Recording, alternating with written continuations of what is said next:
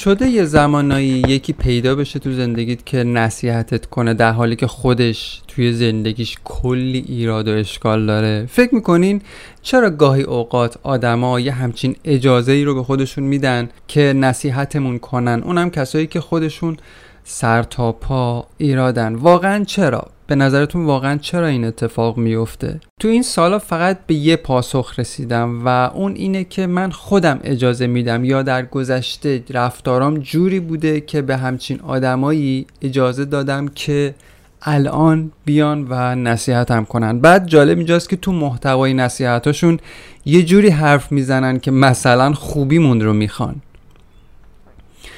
دیدین حتما این آدما رو؟ خیلی بانمکن خیلی زیاد. البته میشه یه جورایی حد زد. اگر به گذشته نگاه کنی می‌تونی یه کوچولو حدس بزنین که این قصه از کجا داره آب می‌خوره و داره کجاهاشون میسوزه. ولی خب تماشای این آدما می‌تونه خیلی جالب باشه. به شما پیشنهاد می‌کنم تماشا کردن رو یه جورایی تو رابطه با این آدما ترجیح بدین به دهن به دهن شدن باهاشون. چرا؟ چون تجربه نشون داده که معمولا به شکل حقیرانه پیروز میشن اینجور آدما تو هر جر و بحثی. یکی از دوستان صمیمی خانوادگی که زندگی زناشویش بوی فاضلاب میده دیروز یه حرفی پشت تلفن زد که خیلی برام بانمک بود. دیروز پنجم تیر ماه 1400 بود. گفت که چرا آخه ازدواج نمی کنی مثلا روانشناسی یا حالا یه ازدواج ناموفقی داشتی که داشتی همه این روزا این تجربیات رو دارم ولی تو می‌تونی بازم ازدواج کنی. یه چیزی گفتم در رد حرفش بعد بلا فاصله گفت یعنی نمی‌خوای بچه دار بشی؟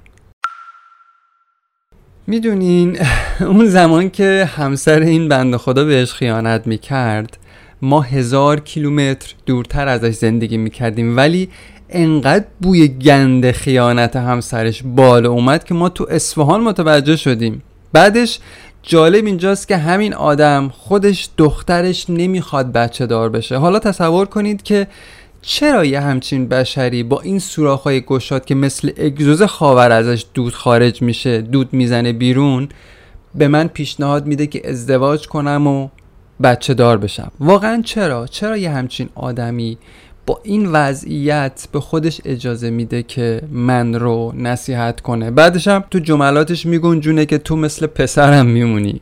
عجب.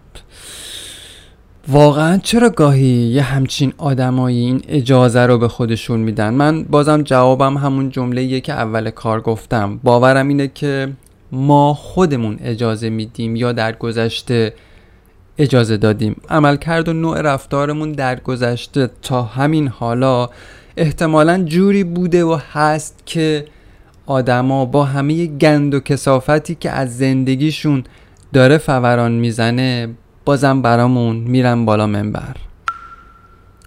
البته ممکنه خیلی ها بگن یا تجربه شخصیشون این رو بگه که بذار بگن اینقدر بگن که جونشون دراد. منم اتفاقا با این جملات شما موافقم اگر یه همچین چیزی توی ذهنتون هست. نباید خیلی به حرفای این آدم توجه کرد ولی یه نکته هست که احتمالا خیلیامون بهش توجه نداریم و اصلا واسه همینه که این اپیزود رو نوشتم. اون نکته اینه که یه گیری بالاخره تومون هست دیگه تو رفتارهای گذشتمون یه گره های بوده یه چیزی ازمون دیدن همین آدما که الان حاصلش این شده که هر کی که یه خورده دستگاه گوارشش خوب کار می‌کنه میاد در نقش پدر یا مادر ظاهر میشه و پنده و نصیحت های پدرانه و مادرانه از خودش ول میده. بعضی وقتا با خودم میگم یعنی طرف انقدر ساده لوحه که نمی‌فهمه شایسته نصیحت کردن یکی دیگه نیست. در جواب خودم بایستی بگم نه. این آدم اصلا متوجه نیستش و اتفاقا نبایدم متوجهش کنی و باید اجازه بدی که همچنان خودش رو بر حق بدونه چرا؟ چون منتظره که تو توی یه گفتگو توی یه جر و بس یه چیزی بگی یه واکنشی نشون بدی یا از کوره در بری تا بلا فاصله بهت ثابت کنه و بگه آها ببین تو همون وحید قبلی هستی چند سال اخیر خیلی با این موضوع کلنجار رفتم که واقعا بهترین گزینه برای مواجهه با یه همچین آدمایی چیه. دست آخر دیدم که واقعا نمیشه گذشته رو تغییر داد نمیشه دیدگاه های آدما رو دستکاری کرد نمیشه نگاه آدما رو اون تصویری که از ما توی ذهنشون دارن که مربوط به گذشتم هست رو یه جورایی تغییرش بدیم. نمیشه مثلا به همین آدمی که قصهش رو اول کار براتون توضیح دادم بگی که بابا تو برو شوهر پیرت رو از تو رخت خواب غریبه ها جمع کن. نمی‌خواد به فکر ازدواج کردن و بچه دار شدن من باشی. البته دهن به دهن شدن و بحث کردن با این مدل اشخاص خیلی سخت نیست به نظرم. میشه طرف رو واقعا به سادگی شست و پهن کرد رو بند. تا حالا تجربهش رو داشتم و خیلی ششای آدم رو حال میاره توی لحظه ولی یه چیزی تو این بگو مگوها از دست میره و اون انرژی ماست. شاید تنها موضوعی که میشه پناه برد بهش برای رهایی نشستن و تماشا کردن و به آرامی رد شدنه.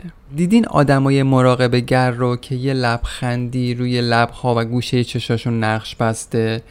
این لبخند نشونه شادی و خوشی نیست. یه حسیه که از تک تک اعضا و ارگانهای بدنشون ریشه می‌گیره و خورد خورد میاد بالا و میشینه رو لب و گوشه چشاشون. این لبخند درونی رو به نظرم اگه در حین تماشای همچین آدمایی رو لبت داشته باشی خیلی به نظرم می‌تونه تسکین دهنده و روشنی بخش باشه باست اگه به این نقطه روشن برسم که وظیفه الانم درست کردن دیدگاه آدما نسبت به خودم نیست اونم آدمایی که اصلا باشون سنمی ندارم دیگه علکی برای اثبات خودم تلاش نمی کنم گذشته من می‌تونه به سادگی کلی دلیل بده دسته یه نفر که دربارم بسیار قضاوت کنه. در حالی که اگه همین آدما وقت میذاشتن و به الانمون نگاه می‌کردن احتمالا انرژی کمتری واسه قضاوتمون هدر می‌دادن. اصلا هر وقت بخوای که به یکی ثابت کنی اون آدم قدیم نیستی